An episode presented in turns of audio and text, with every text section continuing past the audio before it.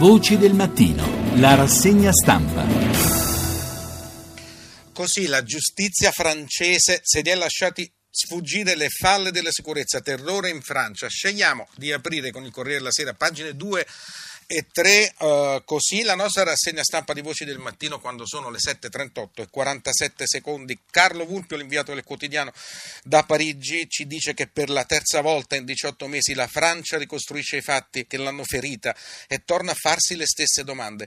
A Parigi Bataclan e poi a Nizza, Promenade des Anglais e poi a Saint-Étienne-du-Rouvray, chiesa di Santo Stefano, si poteva evitare, si poteva fare di più e meglio e l'apparato repressivo dello Stato ha funzionato e ancora le norme in materia materia di sicurezza e terrorismo sono sufficienti e soprattutto sono efficaci. Vulpio ci dice subito che non c'è una risposta assoluta per queste domande. E poi Eccole le domande. Perché Adel Kermici è stato, Kermici è stato scarcerato?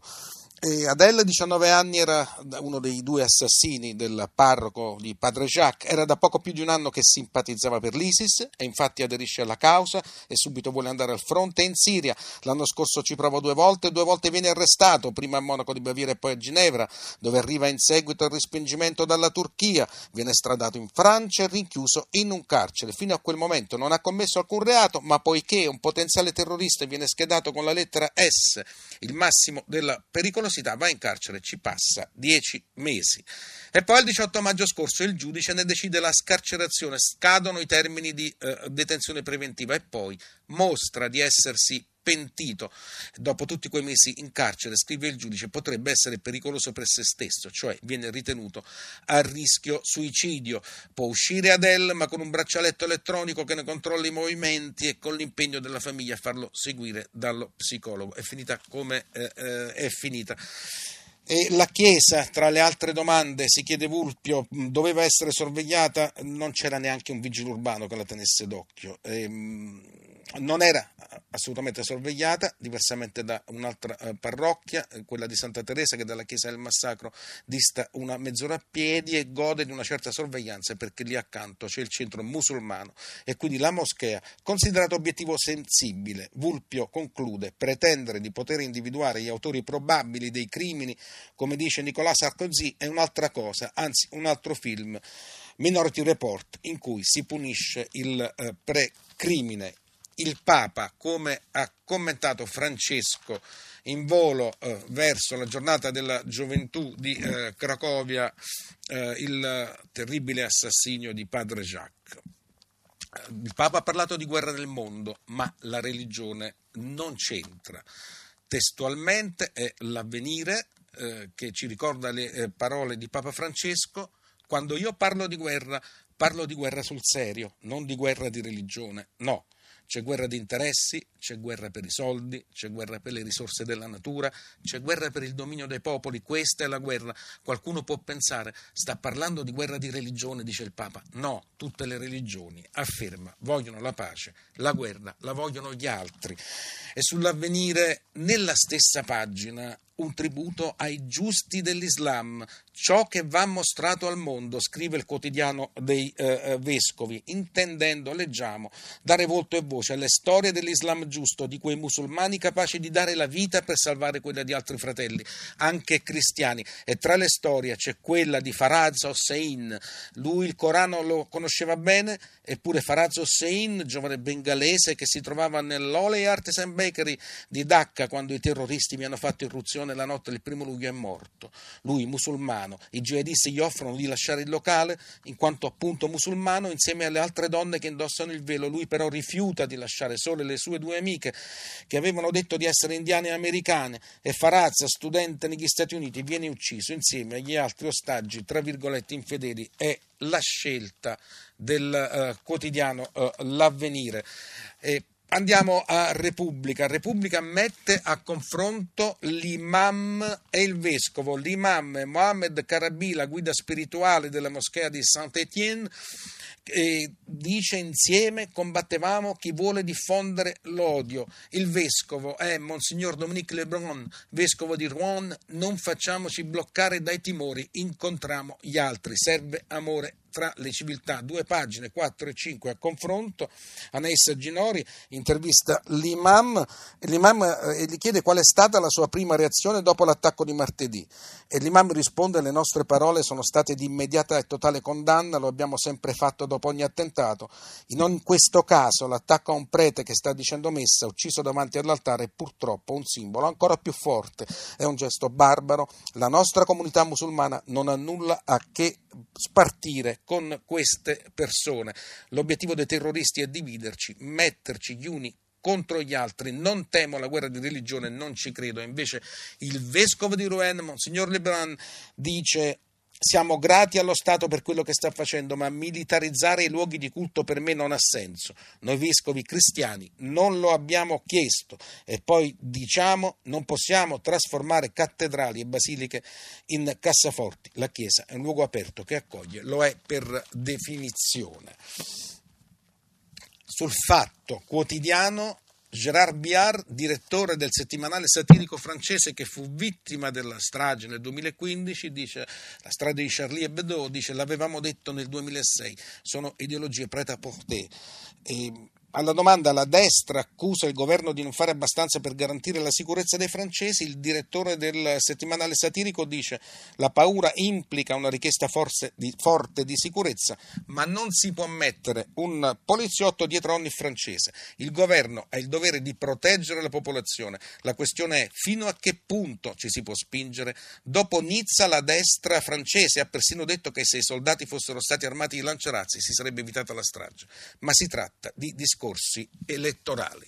In Rai c'è il Führer, ci informa tutta pagina libero, il quotidiano diretto da Vittorio Feltri. Eh, perché? Perché il, il, giornale è impegnato da giorni in una campagna sulla questione degli stipendi, degli stipendi in Rai e cita il divieto di parola per eh, i dipendenti. Ora, eh, qui a Saxo Rubra almeno SS non se ne vedono, è difficile comparare il direttore generale Campo Dall'Orto ad Adolf Hitler, però insomma questa è la, eh, è la posizione del quotidiano di Vittorio Feltri eh, in merito alla circolare aziendale che vieta a tutti di rilasciare interviste e minaccia punizioni. Ci interessa però di più l'editoriale di Libero la, eh, sulla politica, sul progetto di Berlusconi e Parisi, il progetto di Parisi è molto astuto, scrive Fausto Carioti.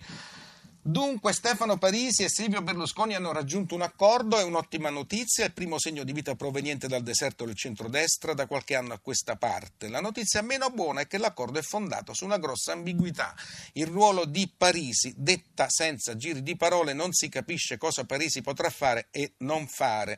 Berlusconi stesso ha deciso di tenere coperte le carte, l'idea che Parisi sia il suo successore politico piace a Silvio, alla figlia Marina e al resto della famiglia, ma per ora il fondatore non si sbilancia. Scrive Carioti che l'intesa tra i due prevede che l'ex candidato sindaco di Milano sia un consulente esterno del Cavaliere, incaricato di svolgere quella che nelle aziende si chiama due diligence, ovvero un'analisi approfondita delle cose che vanno e che non vanno, suggerendo le correzioni da fare, un lavoro cui Parisi dedicherà l'estate che consegnerà a settembre al Cavaliere, il quale a sua volta potrà farne l'uso che crede. È una formula che preclude la candidatura di Parisi al leader della coalizione di centrodestra? Assolutamente no, assicurano ad Arcore. Non è nemmeno quel commissariamento del partito temuto dagli ufficiali azzurri che sono molto in allarme, continua a raccontarci Carioti.